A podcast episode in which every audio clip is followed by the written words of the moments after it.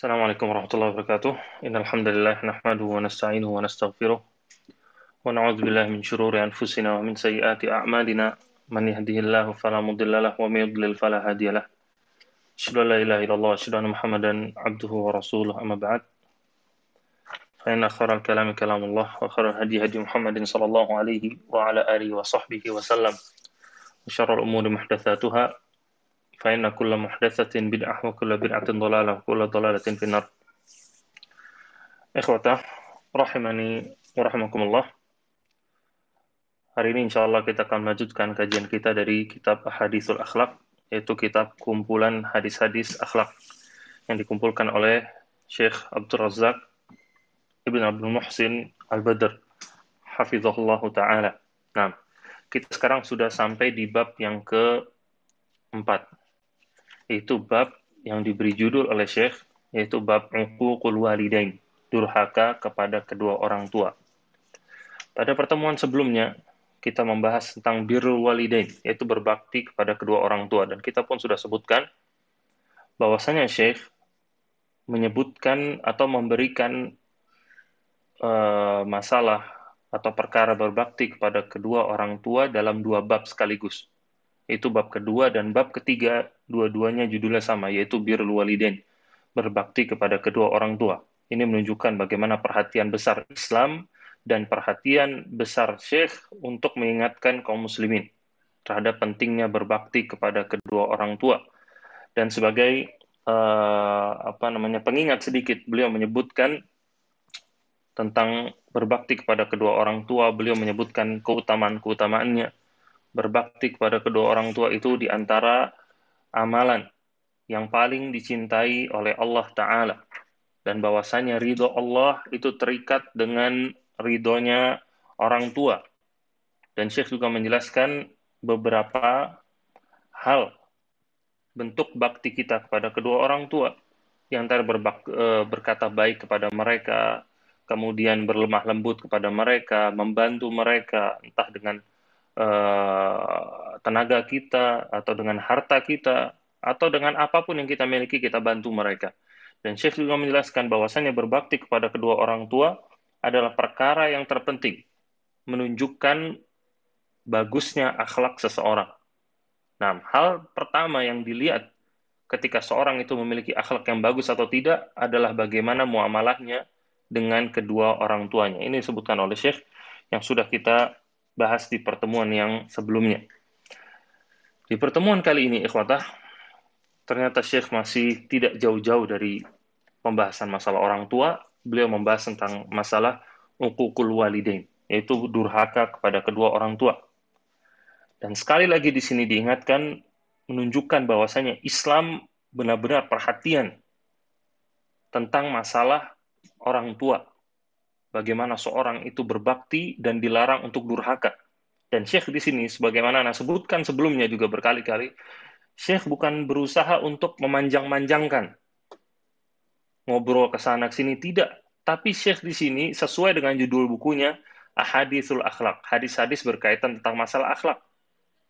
Kenapa bisa sampai tiga bab di sini eh, apa pembahasan tentang masalah orang tua?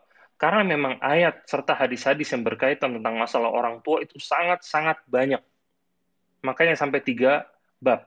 Dua bab tentang berbakti kepada kedua orang tua. Bab yang ketiga ini dikhususkan oleh Syekh tentang masalah durhaka kepada orang tua. Memang hadis-hadisnya banyak sekali. Islam benar-benar perhatian tentang masalah ini. Dan Syekh mengharapkan kepada pembaca untuk begitu pula perhatian kepada orang tuanya dan tidak durhaka kepada mereka. Nah, Syekh di sini menyebutkan, ikhwata rahimani wa rahimakumullah, bahwasanya uququl walidain yu'addu hadaman lil qiyami wal adab. Bahwasanya durhaka kepada orang tua itu dianggap sebagai penghancur adab-adab dan juga akhlak dalam diri seseorang. Waktisaban bi syarril akhlaq wa ardhaliha. Dan durhaka kepada orang tua merupakan bentuk buruknya akhlak seseorang dan kejinya seseorang. Wa huwa yu'addu fi syariah dzamban kabiran wa jurman 'aziman, kata Syekh. Dan kalau di dalam Islam, dalam syariat, durhaka kepada kedua orang tua itu merupakan bentuk dosa besar dan jurman aziman, yaitu kriminalitas yang besar. Wa aqubatuhu indallahi syadidah, dan hukuman bagi orang yang durhaka kepada kedua orang tua itu sangat besar, kata Syekh. Wa hadzara minhu Nabi shallallahu alaihi wasallam asyaddat tahdzir fi ahadits adidah, dan Nabi shallallahu alaihi wasallam memperingatkan dengan peringatan yang sangat banyak tentang bahaya durhaka kepada kedua orang tua. Nah, dan ini termasuk perkara dosa besar. Hadis-hadis yang pertama yang beliau sebutkan berkaitan tentang masalah durhaka kepada kedua orang tua adalah hadis yang berkaitan tentang dosa besar. Bahwasanya durhaka kepada kedua orang tua adalah termasuk dosa besar. Bukan dosa kecil seperti dianggap oleh sebagian orang, tapi ini termasuk dosa besar. Dosa besar kita tahu ada kesyirikan, ada sihir, dan lain-lain, dan durhaka kepada kedua orang tua pun termasuk dosa besar. Dan di sini Syekh menukilkan tiga hadis, dan tiga-tiganya dari sahabat yang berbeda. Dan tiga-tiganya bentuk lafadznya berbeda-beda. Menunjukkan Nabi shallallahu alaihi wasallam mengatakan hal ini di waktu-waktu atau kesempatan-kesempatan yang berbeda. Berarti beliau mengulang-ulangi. Yang pertama beliau sebutkan dari uh, sahabat Abu Bakrah.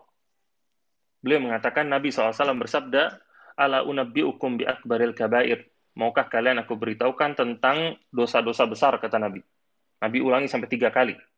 Untuk supaya pendengarnya itu benar-benar perhatian. Para sahabat kemudian mengatakan, bala ya Rasulullah, tentu wahai Rasulullah. Apa itu dosa-dosa besar? Lalu Nabi mengatakan, al-isyraku billah wa uququl walidain. Yang pertama adalah berbuat syirik kepada Allah, kemudian durhaka kepada kedua orang tua. Dan Nabi sebelumnya itu senderan, lalu Nabi duduknya tegak. Faqal ala wa qawlu zur. Kemudian Nabi menyebutkan juga, dan ketahuilah persaksian palsu. Itu termasuk apa? Termasuk dosa besar. Kemudian hadis kedua yang Syekh sebutkan di sini, dari Anas bin Malik. Beliau mengatakan, Zakar Rasulullah shallallahu alaihi wasallam al-kabair. Rasulullah shallallahu alaihi wasallam menyebutkan tentang dosa-dosa besar. Ausu'ila anil kabair, atau pernah ditanya tentang dosa-dosa besar. Maka beliau menjawab, asyirku billah, wa qatlun, wa qatlun nafsi, wa unququl walidain. Yang pertama adalah berbuat syirik kepada Allah, lalu membunuh seseorang, kemudian durhaka kepada kedua orang tua. Lafaz berbeda, tapi di dalam isinya tetap ada apa? Berbuat syirik dan juga durhaka kepada kedua orang tua. Hadis yang lain, dari sahabat yang berbeda lagi. Dari sahabat Abdullah bin Amr ibn al-As radhiyallahu ta'ala anhuma. Dari Nabi shallallahu alaihi wasallam beliau bersabda, al-kabair al-isyraku billah wa uququl walidain wa qatlun nafsi wal yaminul ghamus. Dosa-dosa besar itu berbuat syirik kepada Allah, durhaka kepada kedua orang tua, membunuh seseorang, dan juga persaksian atau sumpah yang palsu. Nah, sumpah yang palsu. Di sini menunjukkan bahwasanya perkara durhaka kepada kedua orang tua termasuk dosa besar. Maka itu seorang nggak boleh meremehkan masalah ini. Lalu Syekh menyebutkan, wa unququl walidain asluhu minal aq. Bahasa dalam bahasa Arab unququl walidain, unquq. Unquq itu dari aq, kata Syekh. Artinya itu mematahkan atau memutuskan. Wa huwa qati'atuhuma wa idzahuma bi ayyi naw'in kana min anwa'il adza qalla aw kasur, yaitu memutus tali silaturahmi atau mengganggu kedua orang tua dengan segala macam gangguan, qalla aw kasur, entah itu sedikit ataupun banyak, nahaya anhu aw lam yanhaya, dengan sesuatu yang mereka berdua sudah larang atau tidak dilarang sama mereka berdua, wa fi'lu ma yubdibuhuma wa yusi'u ilaihima, dan perbuatan yang membuat mereka berdua marah dan berbuat buruk pada mereka berdua. Fahiya kalimatun tajma' kulla ma'anil isa'ah. Maka durhaka kepada kedua orang tua merupakan suatu kalimat yang menggabungkan semua bentuk keburukan. Kama anal birra kalimatun tajma' kulla ma'anil ihsan, kata Syekh. Sebagaimana kata berbakti kepada kedua orang tua itu menggabungkan segala bentuk kebaikan kepada mereka berdua. Nah, jadi durhaka kepada kedua orang tua merupakan uh, lawan kata secara sempurna dari berbakti kepada kedua orang tua. Berbakti kepada mereka dengan segala bakti yang kita bisa, baik dengan tenaga kita, dengan waktu kita, dan segala macam yang kita bisa. Dan durhaka kepada kedua orang tua adalah mengganggu mereka dengan segala macam gangguan. Entah itu besar, kecil, ataupun itu cuma sedikit. Maka itu termasuk durhaka kepada kedua orang tua. Lalu Syekh di sini, ikhwatul rahimana wa rahimakumullah, menyebutkan perkataan dari Al-Imam Al-Hasan Al-Basri radhiyallahu ta'ala anhu ketika atau rahimahullah ta'ala ketika beliau berkomentar tentang masalah berbakti dan juga durhaka. Beliau mengatakan, al-birru an tabzula lahuma ma malakta wa tuti'ahuma fima amaraka bihi. Bahwasanya berbakti kepada kedua orang tua adalah kamu berusaha memberikan kepada mereka apapun yang kamu miliki. Dan kamu taat kepada mereka berdua selama mereka berdua tidak memerintahkan kepadamu dengan perintah yang ada kemaksiatan di dalamnya. Wal uquq an tahjurahuma wa tahrimahuma. Adapun durhaka, kata beliau, adalah menelantarkan kedua orang tua dan membiarkan mereka, yaitu nggak mengurus kedua orang tua. Nah, jadi ini pertama yang beliau sebutkan adalah perkara durhaka kepada kedua orang tua. Ini perkara yang besar dan mencakup semua perkara, semua kerusakan, semua gangguan yang dilontarkan kepada kedua orang tua. Lalu selanjutnya di sini yang Syekh sebutkan, berbuat buruk kepada kedua orang tua itu termasuk dengan perkataan atau perbuatan, kata Syekh. Dan termasuk merupakan bentuk kedurhakaan yang besar dan tidak mengakui jasa-jasa besar mereka terhadap kedua atau terhadap anak-anaknya. Wamin asna'il wamin asna'il fasad fil akhlaq. Durhaka kepada kedua orang tua, kata Syekh, termasuk bentuk kerusakan yang terbesar dalam akhlak seseorang. Wamin a'zamil lu'um fit tiba, dan termasuk keburukan dalam karakter seseorang. Li'anna ihsanahuma wa fadlahuma la yumathiluhu ayu ihsan. Karena berbuat baik kepada kedua orang tua itu tidak bisa dibandingkan dengan kebaikan apapun. Maka dari itu, berbuat buruk kepada orang tua pun nggak bisa dibandingkan dengan keburukan apapun. Maka dari itu, kata Syekh, ja'alan Nabi shallallahu alaihi wasallam unquqahuma min a'zamil kabair. Maka dari itu, Nabi shallallahu alaihi wasallam menjadikan durhaka kepada kedua orang tua itu termasuk dosa besar, kata Syekh. Nah, berarti nggak boleh dianggap remeh. Lalu beliau juga sebutkan hadis yang lain. Hadis dari Mughirah bin Syu'bah, Nabi shallallahu alaihi wasallam bersabda, innallaha harrama alaikum uquqal ummahat. Bahwasanya Allah Ta'ala mengharamkan bagi kalian durhaka kepada para ibu. Wa wa'dul banat. Dan juga membunuh anak-anak wanita. Wa man'an wahat. Itu Allah Ta'ala mengharamkan seorang yang uh, tidak suka memberi, tapi sukanya itu cuma menerima aja. Dan Allah pun membenci perbuatan, Nabi sebutkan, qila waqal. Itu perbuatan katanya-katanya. Apa maksudnya kata-katanya? Itu berita yang belum jelas tentang kebenarannya. Jadi qila waqal, katanya begini, katanya begitu. Ya, itu belum jelas ini berita benar atau berita salah, tapi sekedar isu, sekedar kabar burung. Lalu disebarkan begitu aja. Allah Ta'ala nggak suka seperti itu. Wa kathratus su'al. Allah pun nggak suka banyak tanya. Orang yang banyak tanya. Dan banyak tanya di sini artinya, kata para ulama, yaitu seorang yang nggak mau mencari kebenaran, tapi dia berpangku tangan dengan orang lain, dan juga orang yang bertanya dengan tujuan untuk memberatkan dirinya. Dia dengan tujuan untuk mengundur-undurkan perintah yang diberikan kepadanya. Seperti perbuatan orang-orang Yahudi ketika diperintahkan untuk menyembelih sapi, yang Allah Ta'ala abadikan dalam surat Al-Baqarah, dan itulah sebab, kata para ulama, Uh, surat tersebut dinamakan sebagai surat Al-Baqarah, yaitu surat sapi betina. Ketika orang-orang Yahudi diperintahkan untuk menyembelih seekor sapi, kemudian mereka bertanya dan bertanya, sapinya seperti apa, sapinya warnanya apa, belum jelas, cuma dikasih rinciannya, sampai itu menjadi uh, jawaban atau perintah yang berat. Karena akhirnya menjadi spesifik perintahnya, sapinya harus uh, begini, warnanya harus begini, tidak boleh ada cacatnya, begini, akhirnya jadi sulit. Maka Allah Ta'ala katakan tentang orang-orang Yahudi saat itu, mereka hampir saja tidak melakukan apa yang diperintahkan bagi mereka, yaitu menyembelih sapi. Gara-gara kebanyakan nanya, tapi nggak mau cepat mengerjakan. Lalu, wa idha'atul mal. Allah pun nggak suka orang yang suka buang-buang harta. Suka buang-buang harta. Nah, kemudian ikhwata rahiman wa rahimakumullah, di sini Syekh menyebutkan, dalam hadis ini, Allah atau Nabi shallallahu alaihi wasallam menyebutkan Allah Ta'ala melarang untuk durhaka kepada para ibu. Kenapa cuma para ibu yang disebut? Kenapa bapak nggak ada? Syekh katakan di sini, paling tidak ada dua sebab. Sebab yang pertama, lidha'fin nisa. Bahwasanya kedurhakaan biasanya itu yang paling cepat itu kepada seorang ibu. Kenapa? Karena ibu itu wanita, wanita lemah. Orang itu kalau berbuat zolim, zolim yang paling mudah kepada siapa? Kepada orang yang lemah. Ketika dia merasa punya kekuasaan, ketika dia punya kekuatan. Maka itu yang paling banyak dan paling cepat kedurhakaan terjadi kepada kepada para ibu.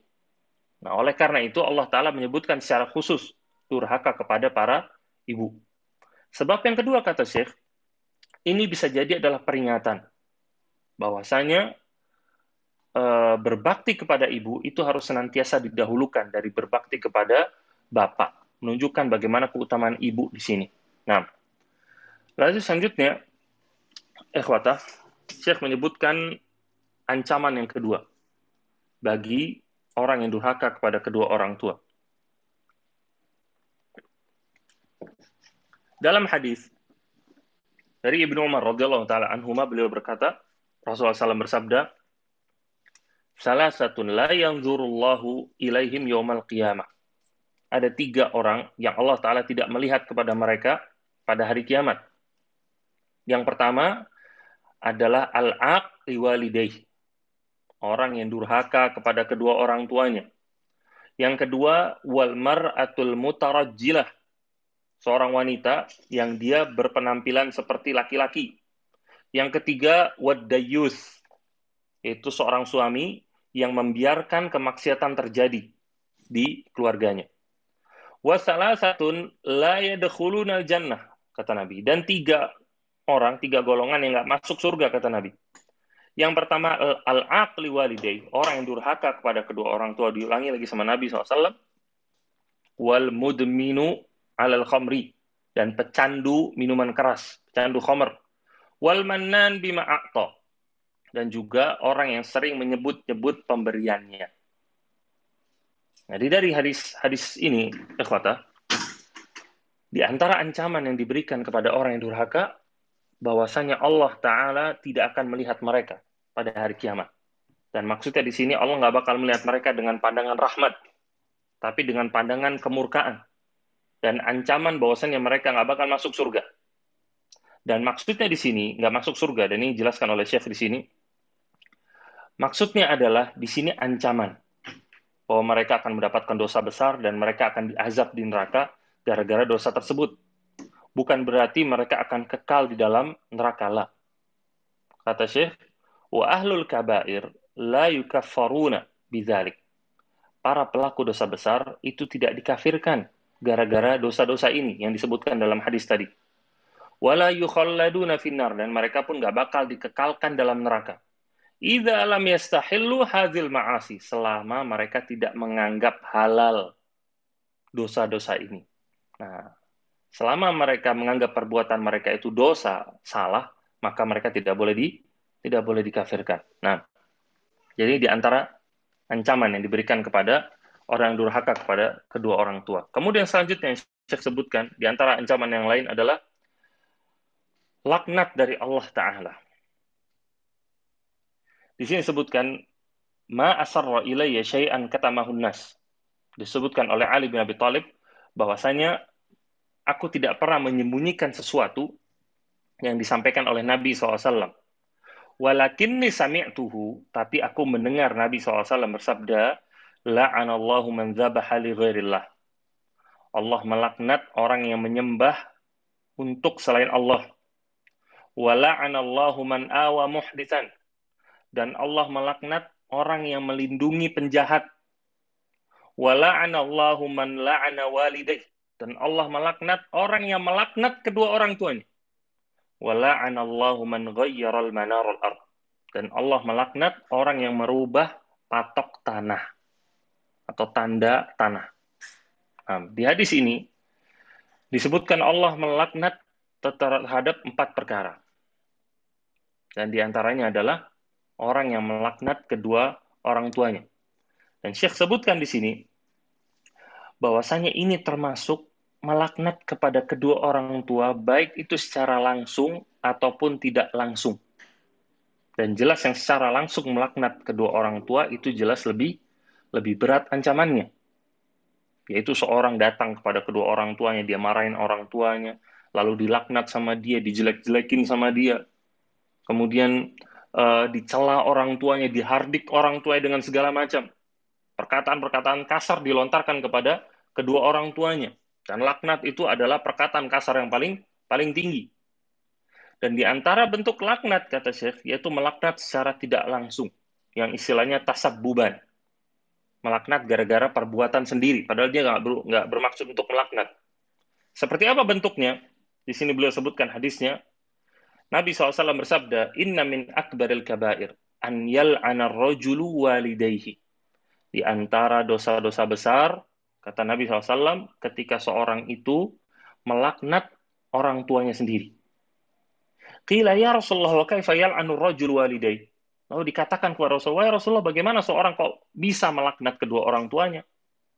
Nabi menjawab, ya subbur rajulu abar rajuli fayasubbu abahu wa yasubbu ummahu. Yaitu ketika seorang mencela orang tua dari orang lain, maka orang lain ini membalas dengan mencela bapaknya dia dan ibunya dia. Maksudnya di sini apa? Orang ini mencela orang tua temannya misalkan. Akhirnya temannya ini membalas dengan mencela orang tuanya dia sendiri. Nah, dengan mencela orang tuanya dia. Dan ini disebutkan oleh Nabi shallallahu alaihi wasallam ada di antara bentuk melaknat orang tua. Itu secara tidak langsung yang disebutkan oleh Syekh di sini. Dan Syekh sebutkan di sini, wa hadza amrun yaktsur inda man la hayaa indahum wala khauf min Allah. Dan ini banyak sekali atau sering sekali terjadi kepada orang-orang yang enggak punya malu dan enggak punya rasa takut kepada Allah taala ketika mereka sedang ngumpul-ngumpul, sedang ngobrol. Ya tabadaluna la'nal aba wal ummahat. Mereka itu seakan-akan saling bertukar laknat kepada bapak dan juga ibu-ibunya. Itu saling menjelek-jelekkan. Yang ini ngelaknat atau jelek-jelekin uh, bapak orang lain, akhirnya dia pun balas, bapaknya ini pun kena. Terus mereka berputar seperti itu. Wa yajri 'ala lisanihimul la'an aktsar minas salam wa rahmah, kata Syekh. Dan lisannya mereka itu lebih sering melaknat daripada memberikan salam dan doa, memberikan rahmat. Lebih sering apa? Melaknat, lebih sering menjelek-jelekkan. Dan termasuk di sini gibah dan lain-lain. Dan ini pun e, peringatan bagi orang-orang yang majelisnya itu majelis yang buruk. Ngobrolnya itu di tempat-tempat yang buruk. Dia lebih banyak menjelek-jelekan orang, ngomongin orang, berbohong, dan lain-lain. Daripada berkata hal-hal yang bermanfaat. Kemudian kata Syekh, Fala yuwajjahul wahid minhum syatam liman syatamahu. Seseorang gak mencela orang lain secara langsung. Wa innama yuwajjuhu syatam liwalidayhi. Tapi dia malah mencela bapak atau ibunya. Wal akhar yubadiluhu dzalik. Kemudian yang dicela tadi membalas seperti itu juga. Mencela bapak dan ibunya. Wa hadza kulluhu min riqatid din wa wahail iman wa khissatut tab'i wal lum. Dan ini semua tanda kerusakan agama, jeleknya keimanan dan buruknya karakteristik dan akhlak dalam diri seseorang. Nah, dan ini harus selalu diperhatikan. Dan secara khususnya mungkin kalau kita katakan ya, di zaman kita ini sering terjadi ke anak-anak kecil. Baik itu S D, S M P, atau sampai S M A mungkin. Ketika mereka itu saling bertukar nama orang tua, kemudian mencela orang tuanya. Dan ini banyak terjadi seperti ini. Maka hal ini harus diperingatkan, harus dinasehati, dan juga harus di harus dihentikan. Tidak boleh ini menjadi kebiasaan mereka. Jangan sampai dikatakan, oh mereka masih anak-anak, sudah biarkan saja. Seorang itu tumbuh karena kebiasaan dirinya. Ketika dia itu biasa di atas akhlak yang baik, maka dia pun akan tumbuh menjadi orang yang mempunyai akhlak baik.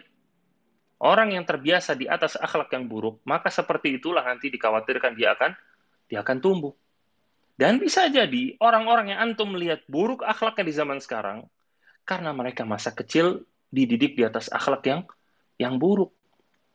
Dan kita pun berkaca pada diri kita. Bisa jadi akhlak buruk yang kita miliki adalah karena kita dulu tidak terbiasa berjalan di atas akhlak yang yang baik. Maka dari itu hal seperti ini, dan secara khususnya melaknat orang tua secara tidak langsung, yaitu dengan mencela ayah dan ibu orang lain, ini harus ditinggalkan. Apalagi kalau dilakukan oleh orang-orang yang sudah dewasa. Ini jelas tidak layak dan menunjukkan bagaimana sifat kekanak-kanakan dalam diri mereka. Nah, kemudian di antara faedah di sini, ikhwata, yang disebutkan oleh Syekh, ketika para sahabat mendengar Nabi shallallahu alaihi wasallam menyebutkan di antara dosa besar adalah saat seseorang itu melaknat kedua orang tuanya. Apa jawaban para sahabat? Mereka mengatakan, wahai Rasulullah, wa kaifa yal'anu ar-rajul walidayhi. Rasulullah, bagaimana kok bisa seorang itu melaknat kedua orang tuanya sendiri? Nah, di sini adalah di antara bentuk keutamaan para sahabat. Bagaimana mereka itu senantiasa terdidik di atas akhlak yang yang baik. Makanya mereka bingung kok bisa seorang melaknat bapak atau ibunya sendiri. Dan kita pun sudah baca atau sudah dengar di pertemuan sebelumnya bagaimana Abu Hurairah, beliau sayang sama ibunya, selalu menasihati ibunya, dan bahkan nangis ketika mendengar ibunya nggak suka dengan Nabi Shallallahu Alaihi Wasallam. Menunjukkan bagaimana para sahabat senantiasa menjaga hubungannya dengan kedua orang tua mereka. Selanjutnya yang disinggung oleh Syekh di sini adalah tentang perkataan yang buruk. Nah, di sini masalah laknat, laknat perkataan yang buruk, mencela juga pun termasuk perkataan yang buruk.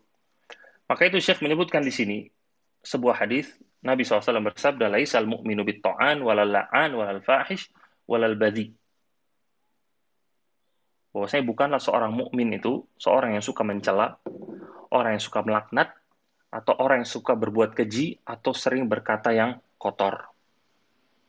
Nah, ini bentuk introspeksi kepada diri kita masing-masing. Di antara tanda kesempurnaan keimanan seseorang ketika dia meninggalkan hal-hal ini.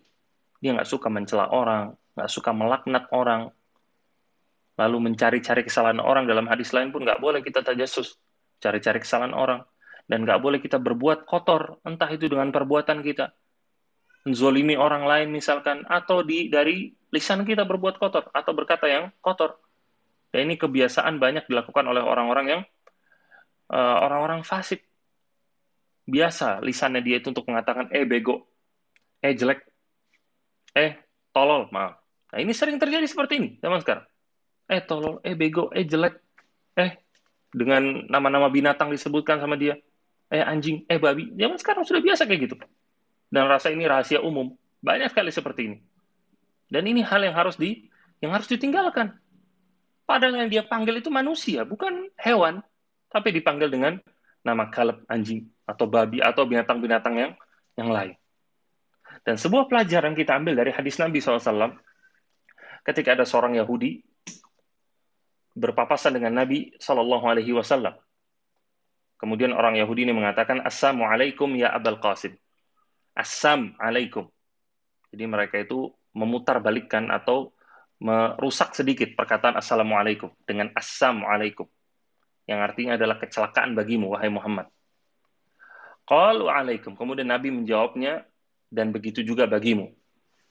Dan saat itu Nabi shallallahu alaihi wasallam sedang bersama Aisyah. Lalu Aisyah berkata ketika mendengar Yahudi ini bilang seperti itu, kata Aisyah, qultu bal alaikumussam wazzam. Malahan untukmulah keburukan dan juga kebinasaan. Dan dalam riwayat lain, nah ini mungkin yang dekat banget dengan kita.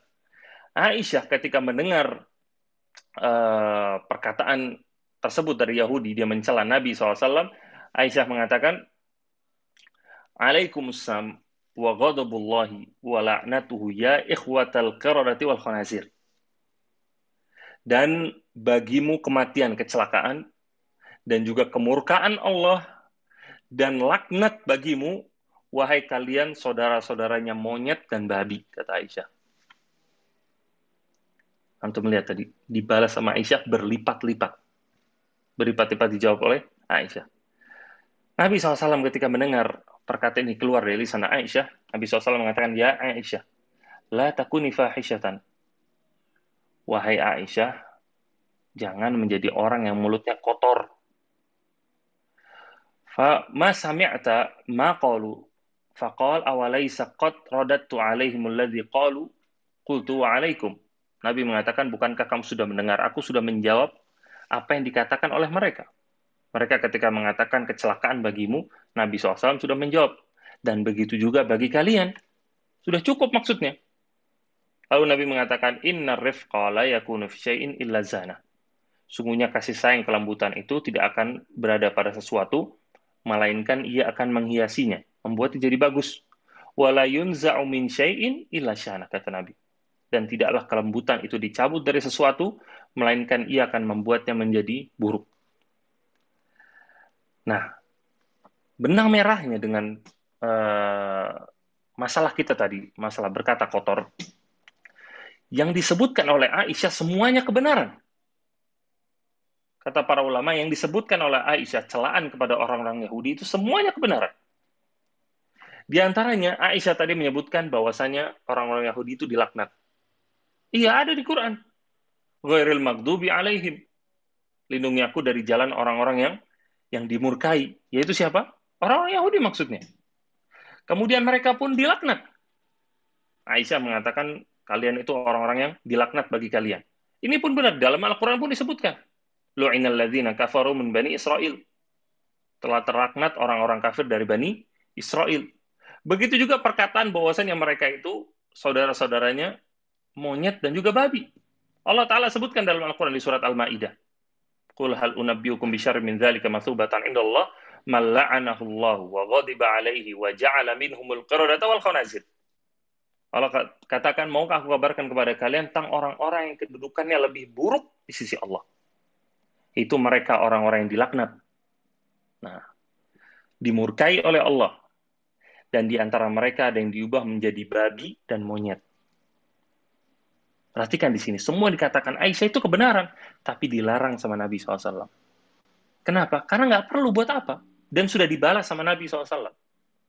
Maka apalagi ketika seorang ngatain orang lain dengan perkataan kotor yang padahal orang itu nggak seperti itu. Dikatakan bego, tol, dan lain-lain tadi disebutkan. Maka ini harus di harus dijauhi. Nah, kemudian ikhwatah rahiman rahimakumullah, yang disebutkan juga oleh Syekh masih berkaitan tentang hadis tadi, bahwasanya di antara bentuk kedurhakaan seseorang pada orang tuanya ketika dia mencela orang tua orang lain, akhirnya orang lain itu membalas. Di antara pelajaran disebutkan oleh Syekh di sini, tanbihun ala khuturati julasa isu wa khulata'il fasad. Peringatan untuk hati-hati ketika berduduk dengan orang-orang yang buruk dan juga teman-teman yang rusak. Kata Syekh, faman yujalisuhum imma an yu'allimuhu an yal'an walidayhi mubasyaratan. Orang yang duduk sama mereka, sama orang-orang rusak ini, kalau tidak dia bakal diajarin, orang ini bakal diajarin untuk melaknat, menjelek-jelekan orang tuanya secara langsung. Au an yakuna ala aidihim la'nun lil walidayni lil walidaini bitasabbuh. Atau dia bakal dijelekkan orang tuanya, akhirnya dia pun membalas dengan menjelekkan orang tua yang lain. Nah, ini semuanya kejelekan, mau kiri jelek, mau kanan jelek. Makanya Syekh Syekh menukilkan hadis Nabi shallallahu alaihi wasallam, nafikhul kir, imma an yuhriqa thiyabaka wa imma an tajida rihan khabitha. Kalau kamu berteman dengan seorang pandai besi, ya kalau nggak bajumu ikut terbakar, ya kalau nggak paling tidak kamu bakal dapat bau yang yang nggak enak. Nah, ini keburukan ketika sering duduk-duduk sama orang yang buruk. Orang yang buruk, punya akhlak buruk, itu bisa mempengaruhi. Seorang itu, akhlak itu diambil dari tiga tempat. Yang pertama itu, akhlak diberikan oleh Allah Ta'ala. Yang kedua, akhlak diberikan oleh orang tuanya atau dirinya sendiri, dia mengusahakan akhlak tersebut. Yang ketiga, akhlak yang didapatkan dari orang lain. Entah itu dari orang tuanya atau dari masyarakat sekitarnya. Nah, orang-orang yang cerdas, orang-orang yang pandai, mereka harus bisa memilah-milah. Dia harus bisa memfilter mana yang dia terima, mana yang tidak. Itu salah satu usahanya dia adalah tidak duduk dengan orang-orang yang buruk. Orang-orang yang buruk ketika kita itu meremehkan mereka, dikhawatirkan kerusakan akan masuk ke dalam diri kita sedikit demi sedikit. Atau paling tidak kita bakal meremehkan kemaksiatan atau keburukan yang biasa mereka lakukan. Maka itu baiknya kita adalah untuk menghindari teman-teman yang buruk. Lalu Syekh di sini menyebutkan sebuah perkataan yang bagus tentang uh, larangan atau peringatan nggak berduduk-duduk sama orang-orang yang buruk dan khususnya sama orang yang durhaka sama orang tua. Syekh sebutkan di sini, wa idza kana hadza sya'nuhum ma'a walidayhim ma'idhami ihsanihim. Yaitu tentang orang yang durhaka sama orang tua. Kata Syekh, kalau seperti itu kondisi mereka, keadaan mereka, sama kedua orang tua mereka. Padahal kedua orang tua mereka punya jasa besar terhadap mereka. Fala khatimata lahum min kulli sahibin mahma ahsan. Maka nggak ada kesempatan buat teman-temannya atau siapapun, entah seberapa besar kebaikan yang sudah diberikan buat dia. Ada kesempatan. Maksudnya jangan ngarep mereka bakal balas jasa kepadamu. Maksudnya. Sama orang tua, orang tua yang berbuat baik sama mereka aja nggak di, nggak dibalas jasanya. Walidha qala Umar bin Abdul Aziz. Beliau menukil perkataan Umar bin Abdul Aziz, la tashabanna aqan fa innahu lan yaqbalaka wa qad aqqa walidayhi. Jangan kamu berteman sama orang yang durhaka sama orang tuanya, kata Umar bin Abdul Aziz. Karena dia tidak akan mau menerimamu. Waqad aqqa walidayhi, dan dia telah durhaka sama orang tuanya. Maksudnya apa? Orang tuanya aja nggak diterima sama dia, nggak dibalas jasanya, nggak berbuat baik sama orang tuanya. Maka apalagi kamu yang jasanya sangat kecil terhadap diri diri dia, karena merupakan sesuatu yang menjadi kebiasaan seseorang. Dia itu berbuat baik sama orang yang berbuat baik kepadanya. Nah, ketika dia ini ada yang rusak di otaknya, orang tua yang menjadi manusia yang paling berjasa terhadap dirinya, dia nggak bisa berterima kasih, nggak bisa bersyukur, maka apalagi orang lain. Maka apalagi orang lain. Nah, lalu selanjutnya, ikhwat rahimani wa rahmakumullah.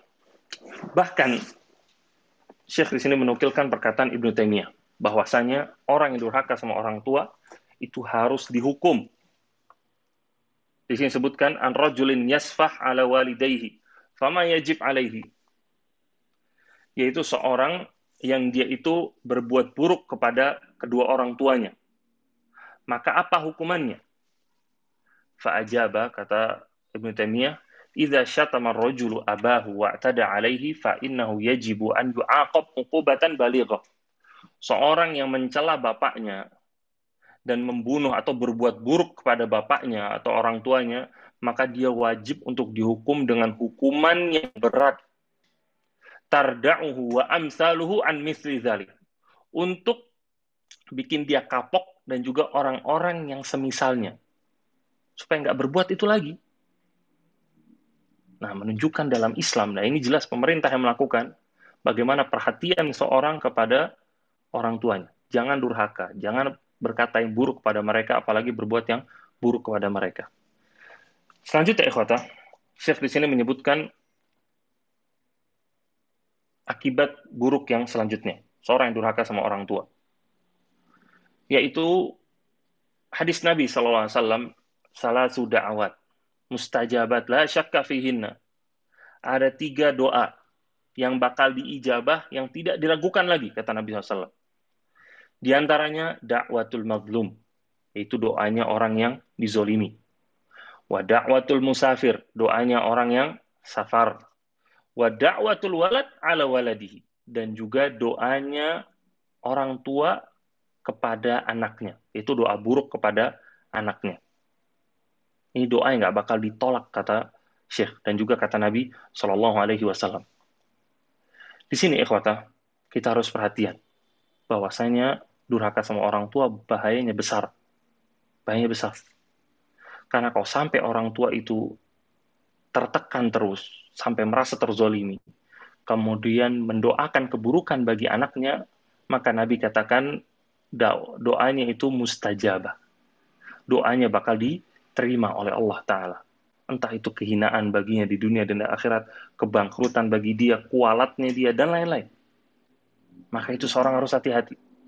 Dan Syekh di sini juga menyebutkan keutamaan doa orang tua terhadap anaknya.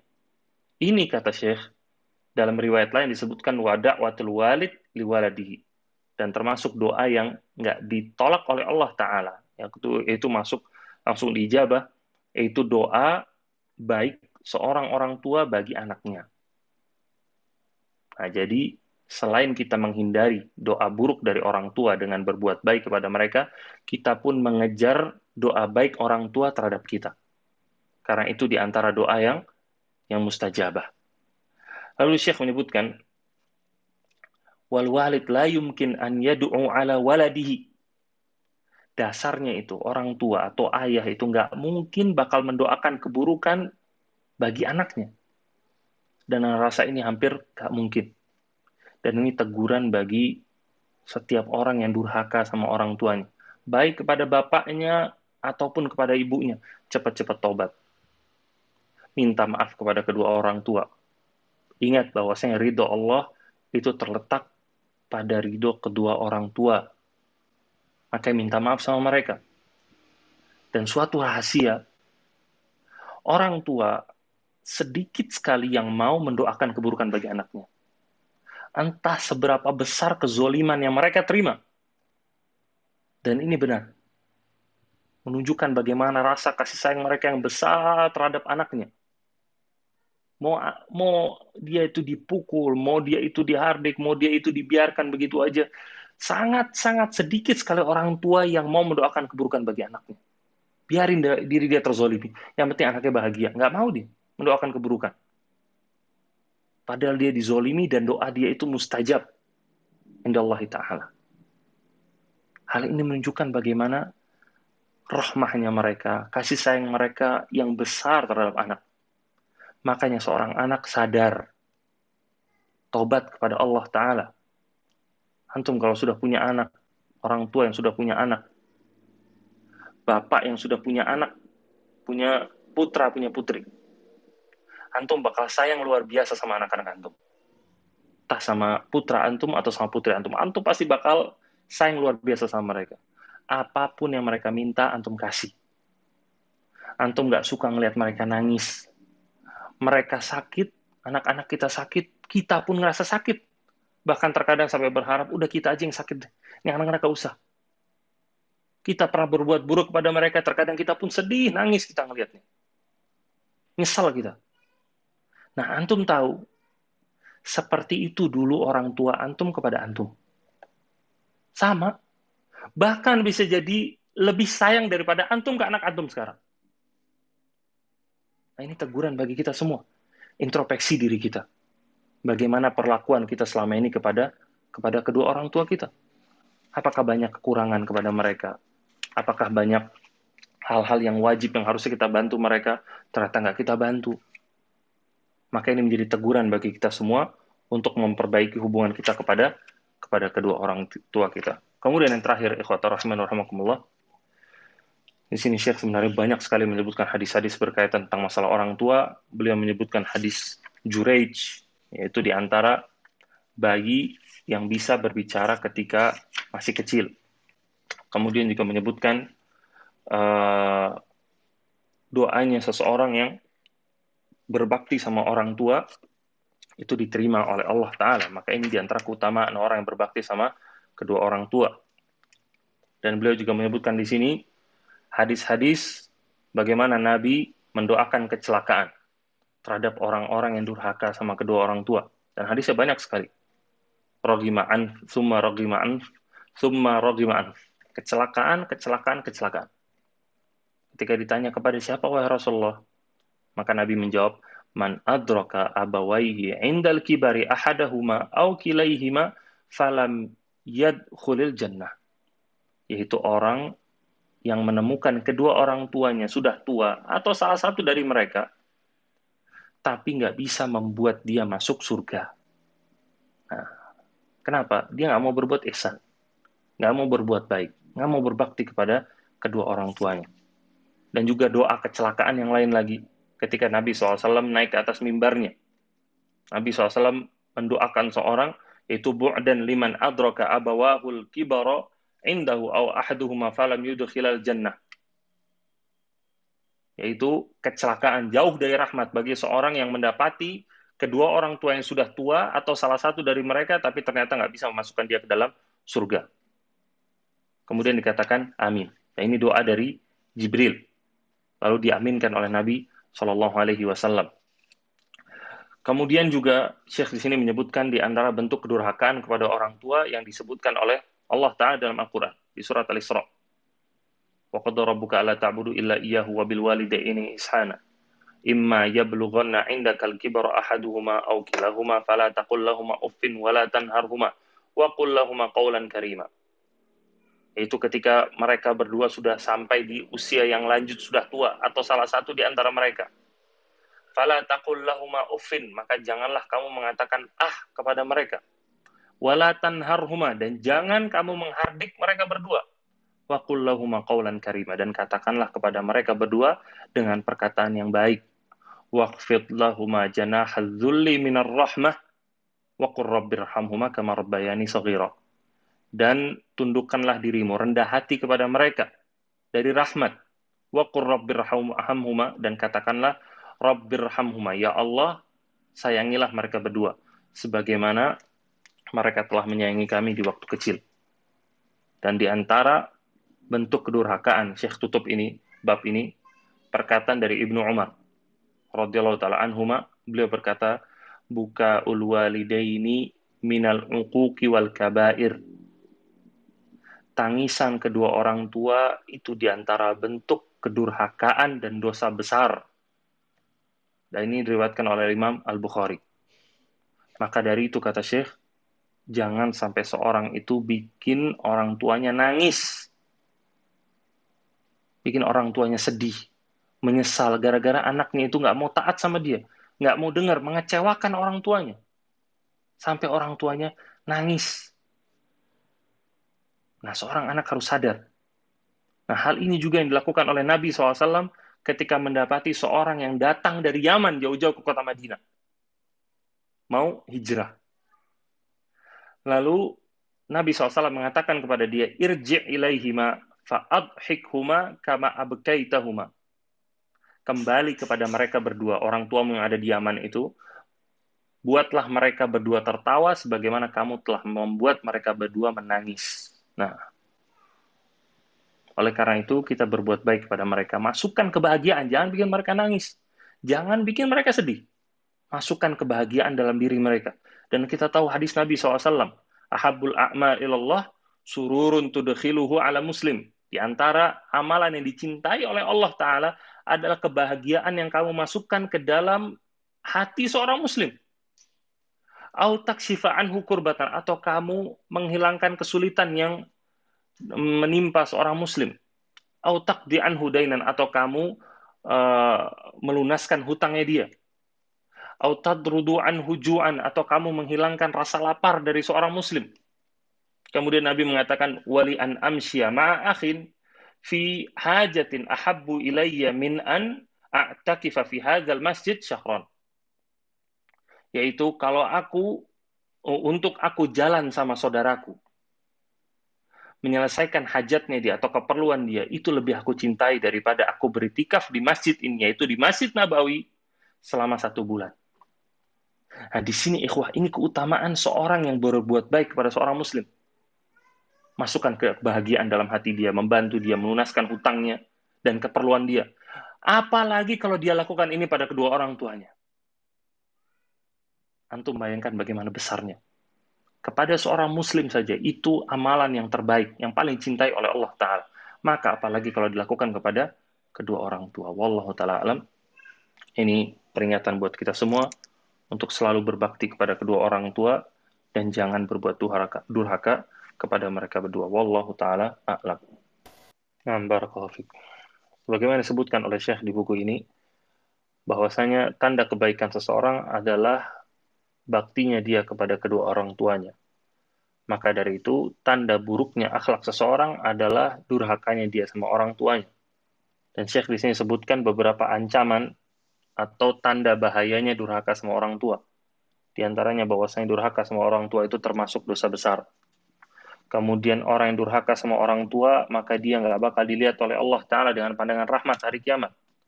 Kemudian juga Allah Ta'ala melaknat orang-orang yang melaknat orang tuanya, menjelek-jelekkan orang tuanya, dan lain-lain. Dan Syekh juga menyebutkan bahwasanya seorang itu hendaknya jangan berteman, bergaul dengan orang yang durhaka sama orang tua. Karena sebagaimana dia berbuat buruk kepada orang yang paling berjasa dalam hidupnya, maka dia pasti pada suatu titik akan berbuat buruk kepada kita. Jangan mengharapkan jasa dari dia, tapi jauhi dirinya. Karena dikhawatirkan itu bisa mempengaruhi diri kita. Kemudian juga di antara bahaya durhaka sama orang tua adalah doa dari mereka. Karena doa mereka itu tidak ditolak oleh Allah Ta'ala sebagaimana disabdakan oleh Nabi shallallahu alaihi wasallam. Doa dari ayah kepada anaknya, yaitu doa keburukan, dan dalam riwayat yang lain itu bahkan termasuk doa kebaikan, adalah hal yang harus dikejar, doa kebaikan. Adapun doa keburukan, maka hendaknya seorang itu harus hati-hati. Jangan sampai diberbuat durhaka sama orang tua. Kemudian juga yang terakhir, yang disebutkan oleh Syekh adalah, jangan seorang itu membuat orang tuanya sedih. Jangan membuat orang tuanya sedih. Karena membuat oh, kedua orang tua sedih, membuat mereka berdua menangis bahkan, itu merupakan salah satu bentuk kedurhakaan dan termasuk dosa besar. Hendaknya ini dijauhi dan mengganti dengan sebaliknya, yaitu mengganti dengan memasukkan kebahagiaan dalam hati mereka, menghibur mereka, berbakti kepada mereka, membantu mereka, memberikan hadiah kepada mereka, dan menyelesaikan urusan-urusan mereka. Wallahu ta'ala alam. Semoga ini bermanfaat bagi kita semua. Wassallallahu ala nabiyina Muhammad wa ala alihi wa sahbihi wa atba'ihi bi ihsan. Wassalamualaikum warahmatullahi wabarakatuh.